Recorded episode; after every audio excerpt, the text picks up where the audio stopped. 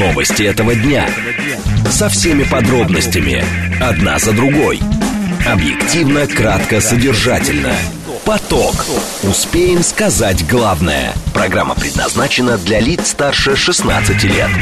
Радиостанция «Говорит Москва», четверг, 17 августа, сейчас 16.06. Меня зовут Юрий Буткин, добрый день. Следим за новостями, обсуждаем главные темы, смотрим, как едет город. Все, как всегда, делаем в прямом эфире. Вы можете смотреть нас и слушать в интернете, либо в телеграм-канале «Радио говорит МСК», либо на YouTube-канале «Говорит Москва». Не забывайте подписываться и ставить лайки, либо в социальной сети ВКонтакте. Движении. Город едет достаточно спокойно. Прямо сейчас 4 балла. Нам обещают пятибальные пробки к 6 вечера и как максимум 6-бальные к 19 часам. А главные проблемы, которые видны, это сегодня такого не бывало в прежние дни. А, большая, почти э, на всем протяжении от Волоколамки до Ленинградки пробка на внутреннем КАДе. А, до Волоколамки, как вы помните, ежедневная пробка, которая начинается от Новой Риги, а то и раньше. Еще на юго-востоке сегодня сложнее, чем обычно в районе Белой дачи причем и в ту, и в другую сторону. Естественно, большие проблемы при движении э, по Ленинградке через Химки, но в целом, еще раз напомню, пробки 4 балла. Слушать. Думать. Знать. Говорит Москва. 94 и 8 FM. Эм. Поток. Новости этого дня. Две темы обсуждаем в ближайшие 20 минут. Дефицит ветеринарных препаратов может привести к снижению производства мяса. Об этом говорят эксперты. Чиновники говорят, что никаких проблем с ветпрепаратами вообще нет. Первая тема. Вторая тема. Росрыболовство ожидает рекордный за 5 лет вылов лососевых рыб. По прогнозам это 600 тысяч тонн. А каковы перспективы цен на лососевые в Российской Федерации? Об этом поговорим минут через 10. Срочное сообщение, которое в эти минуты появляются. Мы за этим следим. Международные резервы Российской Федерации снизились почти на миллиард долларов и сейчас составляют э, чуть менее чем 586 миллиардов. Это заявление Центробанка. А, в эти минуты э, приходит сообщение РИА Новости, пишет со ссылкой на СМИ. В Нью-Йорке госслужащим власти запрещают пользоваться ТикТоком на служебных устройствах. И еще одно про то, э, насколько серьезная штука эти ток-шоу. Суд взыскал с актера Виктора Бычкова 715 тысяч рублей за то, что он не явился появился на съемке ток-шоу «Секрет на миллион» в ноябре 2021 года. Как э, сообщает агентство ТАСС, ссылаясь на пресс-службу судов Санкт-Петербурга, э, в результате неустойка, которую взыскали с актера за это 402 300 рублей, убытки в размере 306 тысяч рублей, 306 э, 176 рублей и 33 копейки и судебные расходы 7381 рубль 17 копеек. Поток. Успеем сказать главное. Прямой эфир вы пишите через смс-портал плюс семь девятьсот двадцать пять четыре восьмерки девяносто четыре восемь. Телеграмм для сообщений говорит МСК Бот. Э, звонить можно в студию по номеру семь три семь три девяносто четыре восемь. Код города четыреста девяносто пятый. Э, первая тема это история про возможный дефицит ветеринарных препаратов. Говорят об этом не первый раз, но сегодня в новостях заголовки э, такие. Дефицит ветеринарных препаратов может привести к снижению производства мяса.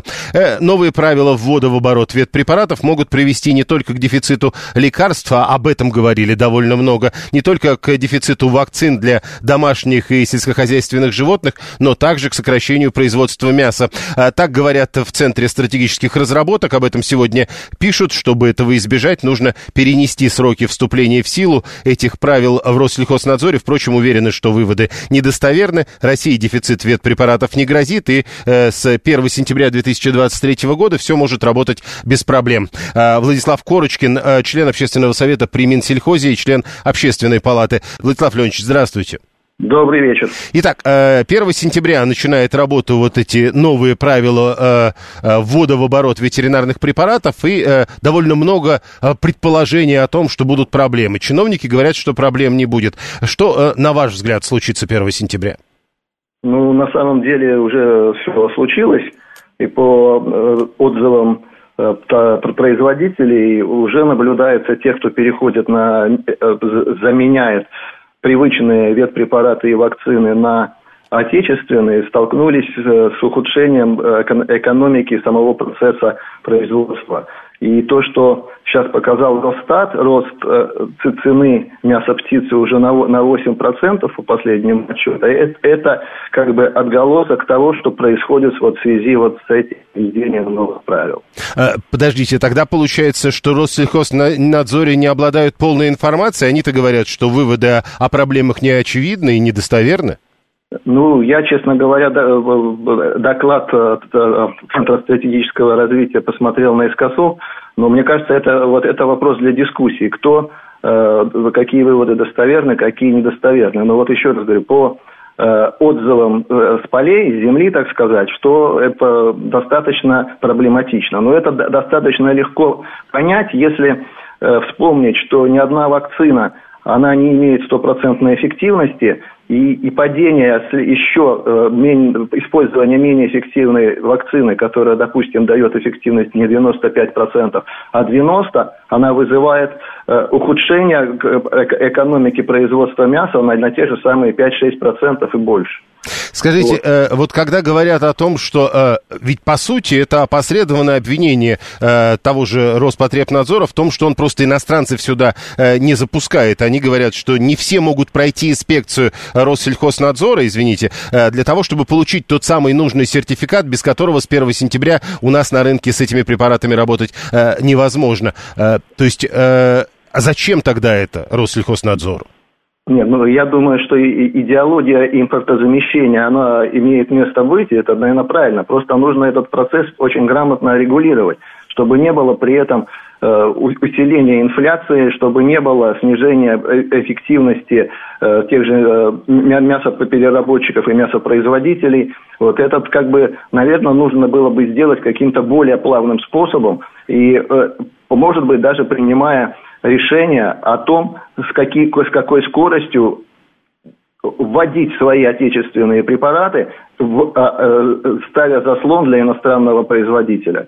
Вот это вопрос всегда достаточно тонкий, и если сейчас окажется, что вот, вот по, по результатам даже того, что сейчас происходит, это, э, неконтролируемый рост цен на мясную продукцию, и, условно говоря, Э, ухудшение экономики мясопроизводителей, это, это и свинина, и птица, то тогда, значит, это как бы будет объективная оценка того, что на самом деле э, сейчас есть. Если этого не произойдет, ну, значит, все нормально, и те, кто прогнозирует в Россельхознадзоре, они более четко имеют четкий прогноз по сравнению со центром. То есть практика все-таки критерий истины в нашем случае? Ну, сто процентов. Но еще я хотел просто спросить, если мы э, все-таки продолжаем работать с иностранными производителями и признаем, что импортозамещение, оно еще не полностью, э, то тогда вот эта история про то, что инспекция для э, импортного производителя, производителя импорта 5 миллионов рублей, инспекция для российского производителя 7,5 тысяч. Неужели мы не понимаем, что эти 5 миллионов рублей потом будут оплачивать наши же потребители?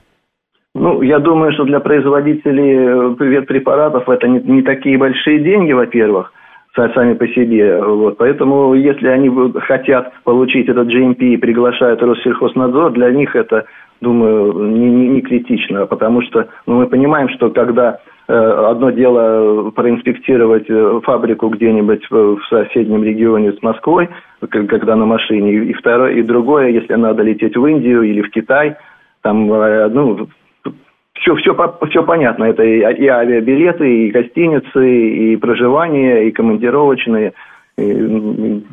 Ну, короче, это в интересах того, кто хочет поставлять э, тот или другой препарат или вакцину на российский рынок. Хорошо, ну 5%, э, насколько я понимаю, э, не больше рынка занимают и производители импорта сейчас. То есть, если вдруг все они уйдут, проблемы будут? Почему 5%? Я так понимаю, что из 128 Э, фармацевтических субстанций, которые зарегистрированы в России, 120 э, из них только 12 отечественных, все остальные импортные. А, ну да, 5% э, это история того, что такой российский рынок в доходах этих самых международных производителей, которые могли бы да, легко да. платить эти 5 миллионов рублей. Ну хорошо, а если 1 сентября все это заработает, все-таки, на ваш взгляд, понятно, что практика критерий истины, что будет? 1 сентября вот так резко, конечно, ничего не случится. Вот. А, а что будет к концу года, это уже вот практика покажет то, что мы уже сказали. Ну и там проверим. Спасибо. Но мясопереработчики постепенно замещаются, естественно, э, тем, что они привыкли пользоваться импортными на отечественные аналоги, и дальше уже а, объективно можно будет сравнить эффективность одного и второго. Спасибо, Владислав Корочкин, член Общественного совета при Министерстве сельского хозяйства Российской Федерации, член Общественной палаты был с нами на прямой связи. Мы обсуждаем историю с э, возможным дефицитом ветеринарных препаратов, потому что э, вводится с 1 сентября э, новый сертификат международного образца, который обязаны иметь все производители ветпрепаратов, которые собираются эти э, ветпрепараты продавать на территории Российской Федерации. Без этого продавать нельзя, но далеко не все компании могут э, пройти инспекции Россельхознадзора для того, чтобы нужный сертификат получить. Э, 530-й шутит, э, роста цен не будет, никак не повлияет, говорили они. И так везде, и так всегда. А сертификаты не напечатали, потому что нет бумаги, потому что на бумагу тоже нужен сертификат. Ну, возможно так, но э, в любом случае, еще раз напомню, сегодня опубликован доклад экспертов э, Центра стратегических разработок, э, которые предлагают перенести сроки вступления в силу новых правил. В Россельхознадзоре, говорят, данные недостоверны и говорят, что дефицит ветпрепаратов России не грозит. Некоторые утверждают, что что-то подобное уже есть. Вы готовы это подтвердить или опровергнуть? Те, кто занимается покупкой ветпрепаратов, как для домашних животных, так и для э, производства, что называется. 7373948, телефон прямого эфира. Пока дозванивайтесь, срочное сообщение. Басманный суд в Москве арестовал на два месяца а, обвиняемого по делу о пожаре на АЗС в Дагестане. Пока без подробностей. 7373948. Прошу вас, здравствуйте. Юр, добрый день. Действительно есть дефицит. Например, по такому препарату Симпарика, кто его знает, ветеринарный. Вот последний раз покупал, доставили как-то за три раза дороже, чем покупал, и, в общем-то, закуплено из Турции. Но скажите, так а что? что вот этой, э, как вы сказали, симпарика, да? А, а вот да. Э, другие производители ничего подобного в России не делают, что Ничего ли? подобного другие не делают. Другие с худшим качеством, худшим действием и с побочными явлениями. Ну, то есть все-таки есть какие-то другие, но с вашей точки зрения их качество хуже? Ну, извините, я соба, э, собак, э, это же не корова, которая на мясо выращивает. Ну, э, вы так, Поэтому... не, ну, значит, вы тогда на ней не проверяли. Что значит не проверяли? Ну, они хуже все говорят хуже. А, все-таки э, вы не проверяли, но все говорят хуже. Хорошо, 7373948, телефон прямого эфира. 7373948. Э, мы продолжаем говорить об этом. Э, еще раз напомню, что только с 1 сентября можно будет э, как-то пытаться хотя бы оценивать, э, работает этот новый, э, э, то есть э, безболезненно работает этот новый э, э, вариант э, размещения ветпрепаратов на российском рынке, или э, все-таки проблемы есть, о чем чем говорят многие. Э, ветеринарный препарат, который указывал наш слушатель, это инсектицид, э, акарицид, который э, производится за границей, насколько я понимаю. Это торговая марка, действующее вещество там другое. Но и обычно в таких случаях говорят о том, что надо смотреть не на торговую марку, а на действующее вещество. Есть ли отечественные препараты с таким действующим веществом? С этим надо разбираться в каждом конкретном случае.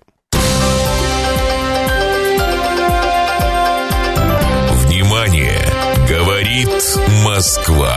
94 и 8 FM. Эм. Поток. Успеем сказать главное. Росрыболовство сегодня объявляет о том, что ожидает э, за, рекордный за пять лет вылов лососевых рыб. Прогноз ведомства такой, что это примерно 600 тысяч тонн. А по состоянию на 15 августа уже вылов достиг 528 тысяч тонн, а это, внимание, в три раза выше, чем на уровень 2022 года. А глава Росрыболовства Илья Шестаков объявил об этом во время совещания президента Владимира Путина с правительством. Это будет второй по объему вылов вылов лососевых за всю историю наблюдений. А, было в 2018 году 676 тысяч тонн, в этом году примерно 600 тысяч. А, глава ведомства подчеркнул, что лососевая путина имеет большое социально-экономическое значение для регионов Дальнего Востока и для а, российского потребителя в целом. Ну что, неужели цены снизят? Это главный вопрос. Сегодня его формулирует для нас 530 но вообще давайте тогда вспомним 2018 год. Тогда было даже больше, чем в 2023. А что падение цен было. 54-й, ура, рыба в два раза подешевеет. Это Ванга, видимо, нам пишет Ванга, потому что иначе откуда есть такие предположения. Было в прошлом году намного меньше. Возможно, речь идет о том, что прошлогодняя база слишком низкая. Давайте послушаем, что нам расскажет заместитель председателя Рыбного союза Сергей Гудков. Сергей Владимирович, здравствуйте. Здравствуйте. Итак, э, э, э, рекорд в три раза выше уровня 2022, просто в 2022 было мало. А, нет, в 22-м нормально было. Вот, просто мы не, не привыкли к таким рекордам. На самом деле не рекорд. Рекорд у нас а, там чуть больше 600 тысяч тонн. 2018, сейчас... да. Да, вот. Но сейчас на втором месте. Ну, вообще, на самом деле мы взяли очень много. А, это только чисто природный фактор. Вот. Но э, нужно отдать честь и рыбакам, которые э, приготовились к тому, чтобы взять такой объем. Mm-hmm. Не всегда мы могли э, получить э, продукцию и сохранить ее в надлежащем качестве. Так, э, теперь чего ждать от этого рекордного урожая потребителю? А потребителю ждать э, соразмерное снижение цены. Вот на данный момент мы видим, что цена на горбушу э, снизилась на 35-40%. Соответственно, мы ждем соразмерное понижение цены по всей товаропроводящей цепочке, вплоть до розничных продаж. И здесь единственное, что нужно запастись немножко терпением, потому что э, первая продукция только-только приезжает, первая продукция, ее всегда везут премиум качества, самую дорогую, лишь бы вот, ну, всегда э, есть те, кто хочет получить э, первый урожай. Как правило, за него платят очень дорого. Буквально мы через 2-3 недели ожидаем основной подход, и тогда мы уже увидим снижение цен в розничных магазинах. Скажите, а вот этот рекордный урожай с точки зрения сохранить или переработать, э, вот здесь все есть? А, здесь-то все есть, а здесь только есть чуть-чуть другой подход. Вот в этом году нам природа дала а, по горбуше достаточно маленький размер рыбы, а, там, а, меньше килограмма и, соответственно, она э, не подходит под переработку. И э, в этом году мы ждем, наоборот, увеличения предложения на розничном рынке э, небольшой по размеру горбуши, которые потребители будут э, э, думать, как они сами ее переработают. В духовке, на гриле, э, на стейке или нарежут на... Вот, это не совсем э, промышленная история. Промышленность не сможет перейти. Ну, конечно же, мы говорим про Э, тот объем, который мы добыли сверх ожиданий. То есть э, цельная, но маленькая горбуша должна быть да, в больших да, количествах да, да, у нас да, в торговле. Она, она просто будет, она просто будет э, меньшего размера. Э, под промышленность все равно будет свой объем, да, то есть традиционную рыбу э, горячего или холодного копчения мы выдадим а, в том же объеме. Вот. Но просто особенность этого года будет в том, что на рынке появится много а, маленькой рыбы. Потом это на следующем, в следующем году это пройдет.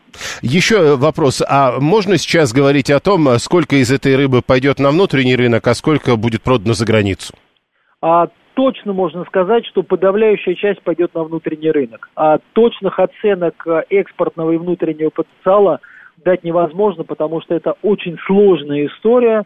А, Лососевые вылавливает не только Россия, но вылавливает и э, Аляска, э, американский рынок, э, и те, и другие поставляют э, на э, страны Юго-Восточной Азии. И вот эта вот пропорция тоже очень сильно влияет. Поэтому это, это сейчас, сейчас это гадание. Э, значит, э, сразу несколько человек пишут одно и то же, когда большой улов, рыбу выбрасывают, создавая искусственный дефицит, чтобы сне... цена не снижалась. А вы... Это литературные какие-то пассажи, э, так, так, так, такого нету. А есть проблемы, связанные с браконьерским э, поведением, вот, и такие кадры попадают и на YouTube, и попадают в телевизорное, но это не промышленные объемы. Вот, когда просто этот кадр отдельно попадает, он, конечно, выглядит ужасающе, вот, но вот так, чтобы промышленность выловила, выловила отчиталась, а потом сбросила мы таких фактов э, не знаем, и никто таких фактов никогда не приводил. И последнее, э, раз уж мы говорим о лососевых рекордах, э, первое, что приходит на ум, это все-таки не горбуша маленькая или большая, а икра. Вот эти рекорды имеют какое-то отношение к количеству икры? Да, напрямую имеют, потому что, ну, плюс-минус разные, разные виды рыб, но плюс-минус – 3-4% выход икры от уровня добычи. По икре мы тоже ожидаем снижения цены, но это уже оценка этого рынка будет дана, наверное, на рубеже Э, конец сентября, начало октября. Спасибо. Сергей Гудков, заместитель председателя Рыбного союза, был с нами на прямой связи. Цены всегда растут, уверен, 601. Понятно желание продавца. Не понимаю, зачем нам э, антимонопольная служба. Э, антимонопольная служба для того, чтобы бороться с монополиями, а не для того, чтобы делать так, чтобы цены всегда падали. Это тоже важно. Э, еще важно, 481 пишет, а возможно такое, чтобы удержать э, цену производства, чтобы удержать цену производства, выбрасывали рыбу. Помните, говорит, историю три недели назад кто-то вбросил кучу потрошенной рыбы, сбежались все медведи в округе. А вы помните, э, Вася, вот когда вы пишете об этом, что позднее выяснилось, что это кто-то бросил фотографию кучи потрошенной рыбы совсем не 23-го года. Тоже важная история, вы можете легко проверить это. Э, выяснилось, что эта фотография старая. 7373948, телефон прямого эфира. Что с ценами? Кто на рынке? Кто э, уже э, в последнее время покупал э, лососевые? Э, кто, может быть, покупает лососевые? Непутевые для перепродажи в ближайшее время. 7373948, код города 495. Повеяло советским, советской борьбой с урожаем. Надеюсь, справиться. Будем посмотреть, э, посмотрим на цены. Ну, вот видите, Сергей Гудков говорит, что про цены на икру можно будет говорить примерно э, в конце сентября. А что касается э, лососевых рыб как таковых, то вот э, этот рынок, по идее, должен падать с точки зрения цены. Он говорил, по-моему, про 30-40%. Алексей говорит, а потом эти же люди будут нам объяснять, почему горбуша дорожает. Ну, в данном случае нам объяснили, почему она должна подешеветь. Давайте попытаемся понять, что происходит на самом деле на рынке. А, все эти разговоры о том, что все всегда дорожает, особенно вот, к примеру, я помню, очень хорошо говорили а, про бензин который в целом, конечно, дорожает, но довольно часто бывает, что и дешевеет. Григорий 859 икру недавно покупал за 350 красную на распродаже. За 350 за сколько?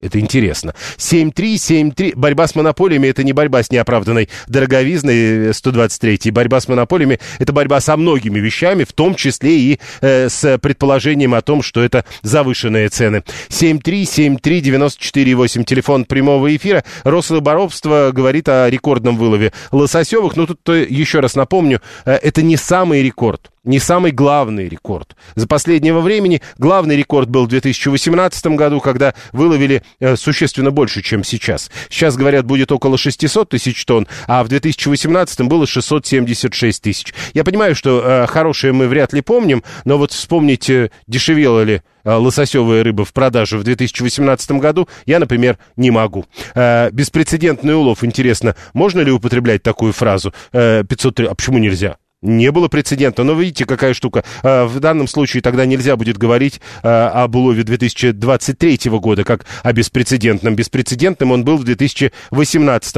а, году. Григорий уточняет, сколько 350 рублей, вроде бы баночка 100-граммовая была. Вроде бы баночка 100-граммовая. Ну, не знаю. Я нынешние цены на икру, честно говоря, не знаю. 7373948, телефон прямого эфира. Суть по всему, мало кто вообще знает цены на икру. Я вот не вижу сообщений сообщений, чтобы кто-то нам писал, почем нынче икра, почем нынче горбуша в магазине, и а, можно ли говорить о том, что а, цены уже начали падать, ну, потому что совершенно очевидно, что предложение в ближайшее время будет только расти. Напомню, Росрыболовство утверждает, что нынешний улов в три раза выше уровня 2022 года. Нынешние 528, а вот икра лососевая горбуша 95 граммов 400 рублей. А, но это в магазине, пишет Григорий. Дмитрий говорит, 800 712 что игра, икра сейчас стоит около 6 тысяч рублей. Но это уже, видимо, э, за килограмм. Ну, исходя из того, что... Подождите, а почему тогда в магазине маленькая баночка стоит всего 400 рублей? Это действительно какие-то бешеные скидки, и тогда надо бежать и покупать такую икру в магазине, если а, за килограмм она стоит 6 тысяч рублей, и 400 рублей стоит 95 граммов. А, в общем, возможно, это признак э, будущего падения цен, которое уже в настоящем фиксируется. Рекордный за последние 5 лет вылов лососевых, который, впрочем, до рекорда 2018 года уже точно не дотянет. Прямо сейчас новости, потом реклама, потом продолжим. Новости этого дня. Со всеми подробностями. Одна за другой. Объективно, кратко, содержательно. Поток. Успеем сказать главное. Продолжаем. Четверг, 17 августа, сейчас 16.36. Меня зовут Юрий Буткин. Это программа «Поток». Мы следим за новостями, обсуждаем главные темы и смотрим, как едет город. Все в прямом эфире. Вы пишите нам через смс-портал, через телеграм или звоните по телефону 7373948. В движении. Город едет достаточно спокойно. 4 балла прямо сейчас, 5 баллов нам обещают в 6 вечера и 6-бальные пробки к 19 часам. Э, еще раз обращаю внимание на особые сложности при движении по МКАДу на юго-востоке и на северо-западе, э, соответственно, в районе Белой дачи и в районе Красногорска и Путилково. Э, в целом, еще раз напомню, в городе 4-бальные пробки. Слушать. Думать. Знать. Говорит Москва. 94 и 8 FM. Эм. Поток. Новости этого дня. Две темы обсуждаем в ближайшие 20 минут. Центробанк отменил ограничение на полную стоимость потребительского кредита до конца 2023 года. Что означает это решение Центробанка для тех, кто собирается брать новые кредиты? Первая тема. Вторая. В Миноборнауке назвали самые популярные вузы Москвы по приему на бюджетные места. Э, лидером рейтинга стал МИРЭ, Российский технологический университет. О чем говорят э, результаты 2023 года? Э, меняются ли или ориентиры для тех, кто выбирает высшее учебное заведение. Все это будем обсуждать минут через 10. Срочное сообщение, которое в эти минуты появляются. Э, Путин поручил создать в регионах с безработицей учебное заведение для технических специалистов. Э, в России собираются сохранить пособие по уходу за ребенком родителям, которые выходят из декрета до полутора лет. Э, собираются увеличить минимум вдвое минимальное значение ущерба при нарушении авторских прав и установили новые официальный курс доллара. Теперь на пятницу. Это вот решение Центробанка 93,75, даже меньше 94 рублей. Курс юаня 12,79 и курс евро 102 рубля 18 копеек. Поток.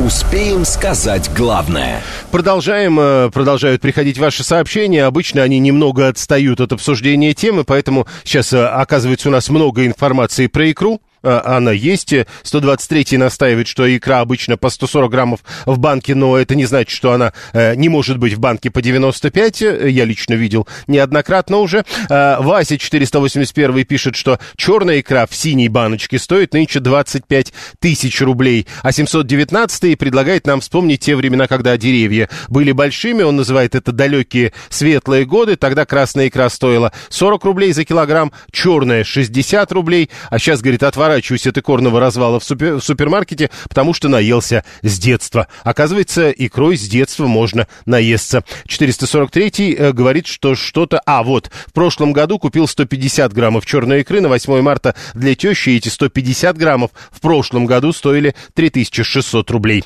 А теперь тоже про деньги, но э, не на икру на э, потребительские кредиты. Хотя, кстати, наверное, на икру тоже можно брать потребительский кредит. Центробанк вчера отменил ограничение на полную стоимость потребительского кредита до конца 2023 года. В регуляторе подчеркивают, что решение предоставляет кредиторам больше гибкости при установлении процентных ставок. Ограничения по всем категориям потребительских займов отменены для кредитных организаций, кредитных потребительских кооперативов и даже сельскохозяйственных кредитных потребительских кооперативов банков. Для микрофинансовых организаций отменены ограничения по потребительским и постзаймам, а также займам, обязательства по которым обеспечены ипотекой. Ограничения по другим категориям займов для микрокредитных организаций, а также для всех категорий займов для ломбардов, как говорят в Центробанке, сохраняются. А, новая ставка, очевидно, эти э, решения приняты в связи с новой ставкой, э, новой ключевой ставкой. И вот э, финансовый эксперт Екатерина Астахова к нам присоединяется. Екатерина, здравствуйте. Добрый день, Юрий, добрый день. Э, что значит отмена ограничений на полную стоимость э, по потребительским кредитам? А, ну, как мы знаем, во вторник э, было внеплановое заседание Центробанка, на котором повысили ключевую ставку до 12%. Это говорит о том, что банки будут фондироваться у Центробанка для своих нужд под эту ставку. Но а кредиты, займы и депозиты они выдают по другим ставкам.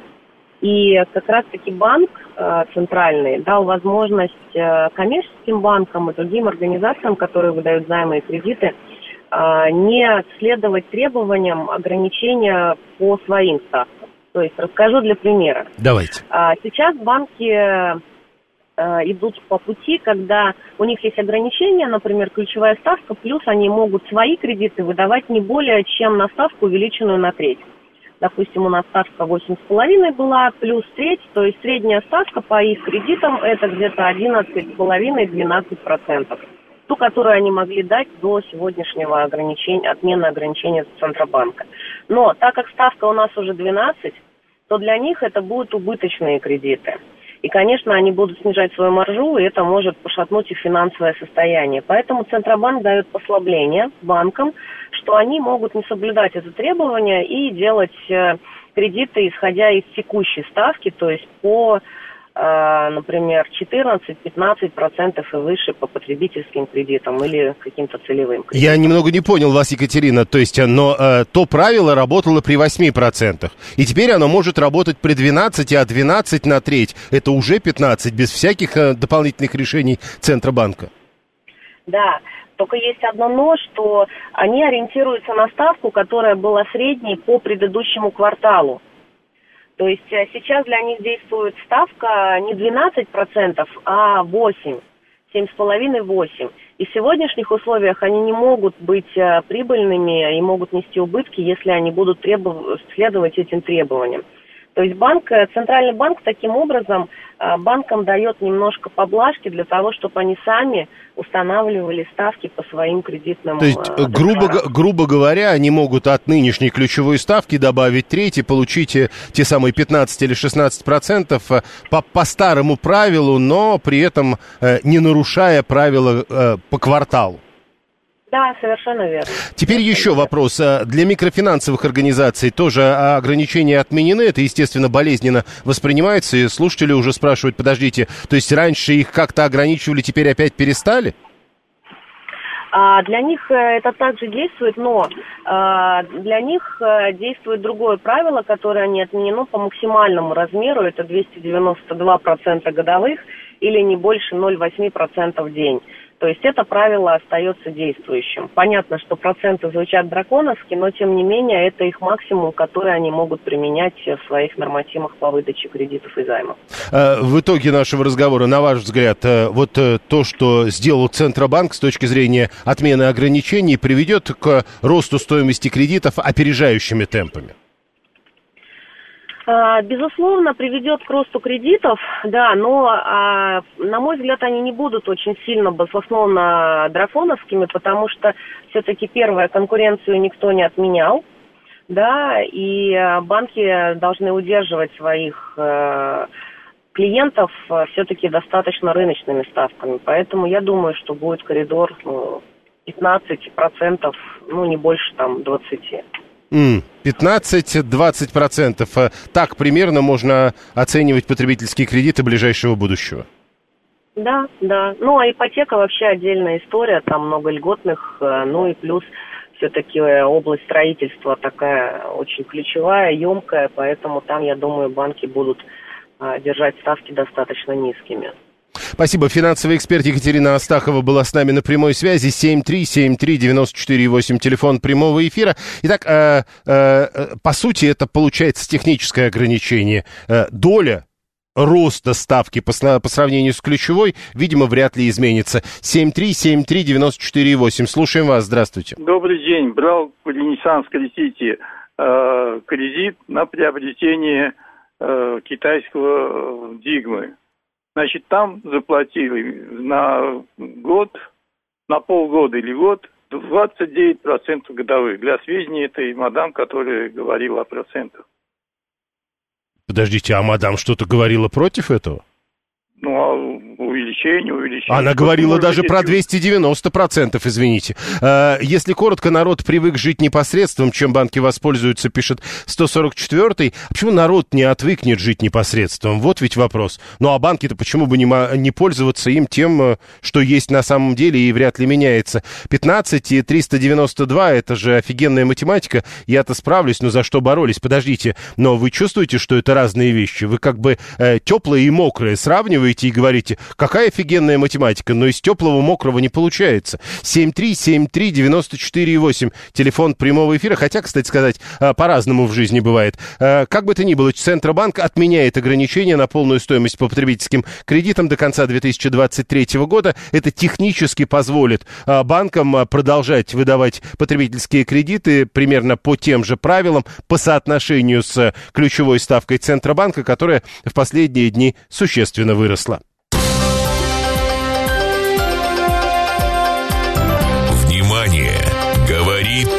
Москва. 94 и 8 FM. Эм. Поток. Успеем сказать главное. Так, у нас потрясающие новости. Э, СМС-портал плюс семь девятьсот двадцать пять четыре восьмерки девяносто четыре восемь. Телеграмм говорит МСК-бот. Звонить можно по номеру семь три семь три девяносто четыре восемь. Боб, который нас обычно из Штатов пишет, тут говорит, в Конькове купил 250 граммов черной икры э, в переводе по курсу за 350 долларов. Икра оказалась не осетровая, а окрашенная. Там, говорит, мафия работает. А главный-то вопрос в другом. То есть он из Штатов приехал в Коньково что-то тут делает. 7373948, телефон прямого эфира. Да-да-да-да-да, спалился. Э, это 530-й тут же заметил. Э, в Миноборнауке назвали самые популярные вузы Москвы по приему на бюджетные места. Лидер рейтинга МИРЭ – это Российский технологический университет, куда было подано э, более 84 тысяч заявлений. Далее в списке располагается Национальный исследовательский университет МЭИ. Там 74 тысячи заявлений. Замыкает тройку лидеров Московский политехнический университет, чуть более 60 тысяч заявлений. Также по итогам приемной кампании 22-23 года в перечень наиболее популярных вузов при приеме на обучение на бюджет по программам бакалавриата и специалитета вошли Московский авиационный институт, Московский технический университет связи и информатики, Московский педагогический государственный университет и финансовый университет при правительстве России. Это данные э, приводит сегодня Арти. Э, Ольга Пилипенко к нам присоединяется, член Комитета Госдумы по науке науке и высшему образованию. Ольга Васильевна, здравствуйте. Добрый день, Юрий. Э, скажите, э, о чем говорят, с вашей точки зрения, вот эти результаты популярности вузов? МИРЭА, мы и Московский политехнический университет. Э, я понимаю, что в свое время из МИРЭА сделали такой огромный вуз, может быть, просто поэтому он в лидерах? Да нет, конечно, не поэтому. В первую очередь популярность складывается, на мой взгляд, из того, что эти вузы предложили более актуальные образовательные программы те, которые на сегодняшний день востребованы, которые являются э, и работают на опережение на самом деле, и связаны в первую очередь с цифровыми компетенциями, с фундаментальными знаниями инженерными, то, чего сегодня так необходимо стране. Кроме этого, этим вузам было выделено большое количество бюджетных мест. И поэтому абитуриент, естественно, понимал э, то, что э, если много бюджетных мест, то шанс поступить у него намного выше. Вот. Ну и третье, наверное, это связано с тем, что все-таки эти вузы поступают э, и имеется достаточно большое количество мест вот для целевого приема. Э, целевой э, прием ведется сейчас и от э, организации реального сектора, а только от госструктур, как, допустим, в финансовую академию. Вот и поэтому понятно, что э, предприятия выбирали вуз те предприятия, организации, которые хотели бы, чтобы э, от них были направлены абитуриенты, они выбирали ВУЗ. И абитуриент выбирал и предприятие, и ВУЗ. Поэтому, если вот эта схема сложилась, то, что мы предусматривали изменением в закон, то это было бы очень хорошо. Вот. Э, ну и на самом деле высокий спрос – это значит, и поступили абитуриенты с хорошими баллами ЕГЭ. Вот, а это значит, будут качественные студенты, и качественные выпускники. Как бы то ни звучало банально. Смотрите, вот еще, поэтому... еще я хотел спросить вас вот по поводу этой э, обычного спора между физиками и лириками. Можно ли говорить о том, что технические специальности э, теперь в большей моде, что называется?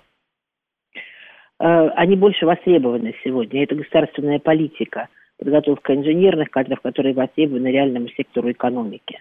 Э, мы работаем не просто на импортозамещение, да, нам необходимо сегодня возродить, по сути дела, с нуля и легкую промышленность, и машиностроение, и станкостроение, и ну, тяжелая металлургия еще кое-как у нас работала.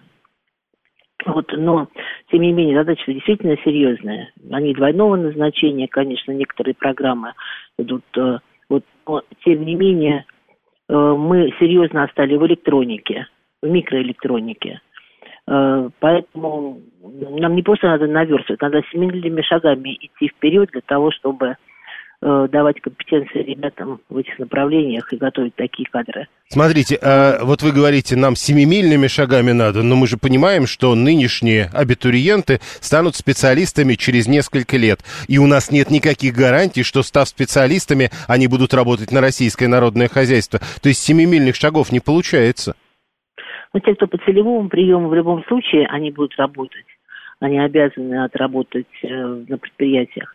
Вот, а, во-первых. А во-вторых, а, сейчас программа образовательная построена так, что уже с второго, с третьего курса студент может идти работать и по предполагаемой профессии, да, пускай это будут не такие большие там должности, но это для него начинается уже карьерный рост и формирование будущей профессии. Вот э, семимильными не будет, мы не сможем научить и дать высшее образование за один год. Угу.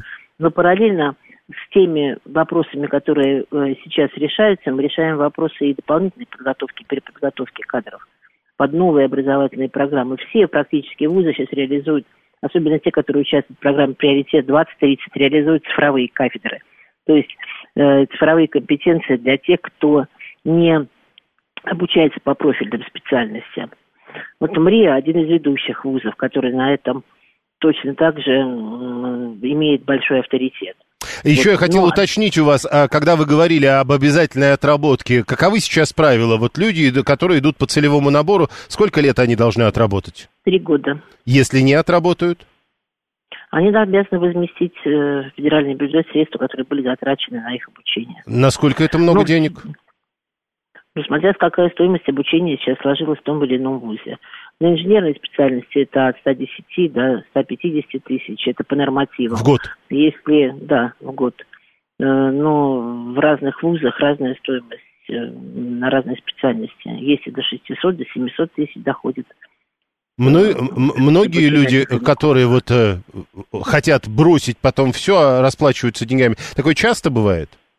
Нет, Такое не часто бывает. Но у нас законодательно было закреплено последние два года у медиков. Обязательно целевое обучение это 80%. 70% это на лечебном деле и, по сути дела, 90% те, кто поступал в ординатуру, должны были иметь целевые направления. Но мы пока еще не получили результаты, потому что они не закончили обучаться. Вот. Но, тем не менее, заинтересованность тех организаций, которые их направляли – в плане э, организации их практики и уже работы, она существует. Мы это отслеживаем и видим.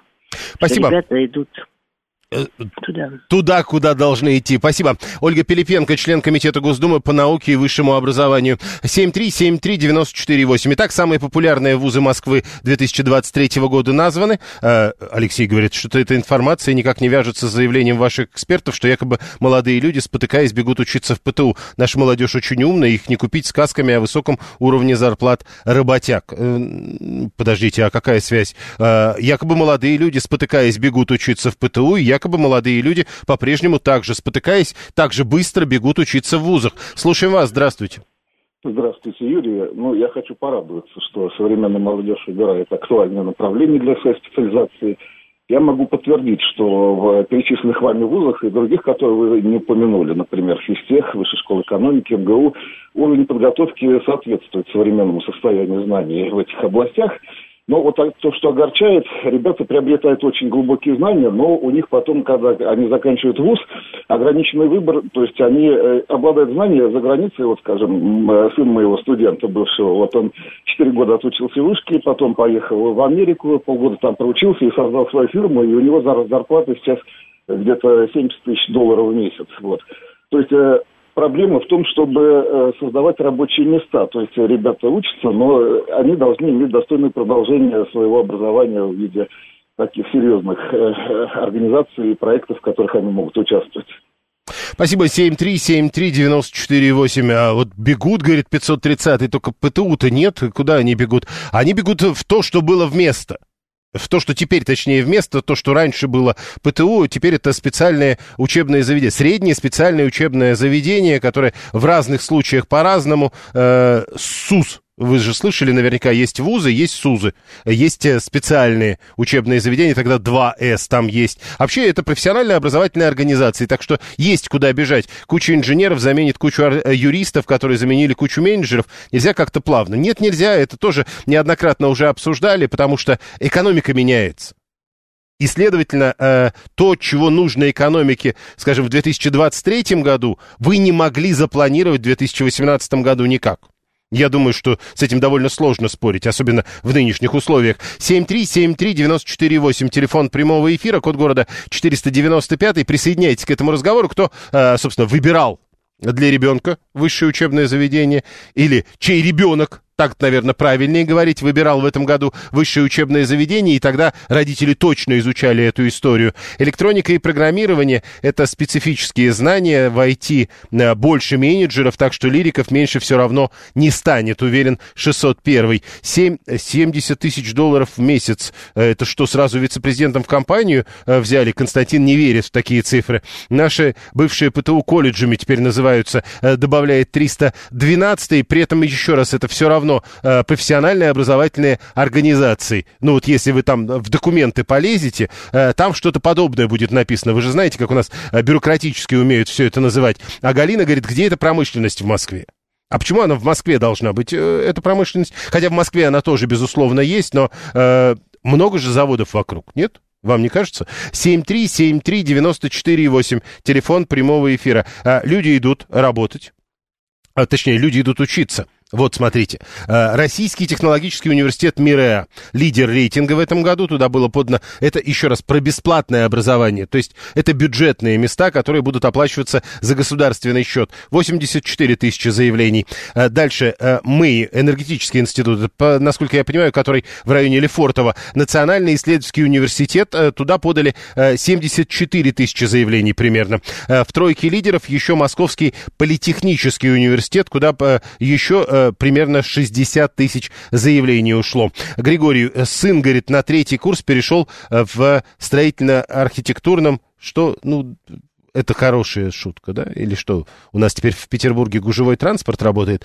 Что люди слушают? Он в своей компании 70 тысяч долларов в месяц зарабатывает, пишет 639. Нет, мы спрашиваем, в какую фирму его взяли. Человек сам зарабатывает такие деньги. 7373948. Нас интересует, э, как это все, как вот выбирается, как, как выбирается вуз, который, собственно, э, в итоге становится лидером рейтинга. И да, тут еще интересно, кто-то написал, сейчас э, я найду это даже сообщение, где-то было, э, что, мол, а если это популярно просто потому, что это московские вузы, Интересно. Это опять про то, насколько внимательно мы слушаем. Там был на, на, в самом начале, я зачитывал, Минобрнауки назвали самые популярные вузы Москвы в этом смысле. Слушаем вас, здравствуйте.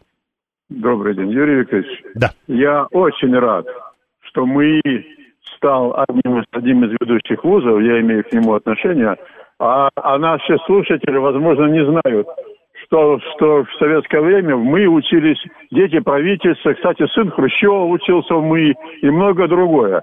А кроме того, из МИИ люди становятся дипломатами, журналистами и даже, и даже финансовыми аналитиками если бы я, я могу назвать фамилию ведущих аналитиков финансовых. Слушайте, так, а, а это хорошо, работают. а это хорошо, когда из энергетического института, закончив обучение, люди идут в другую профессию?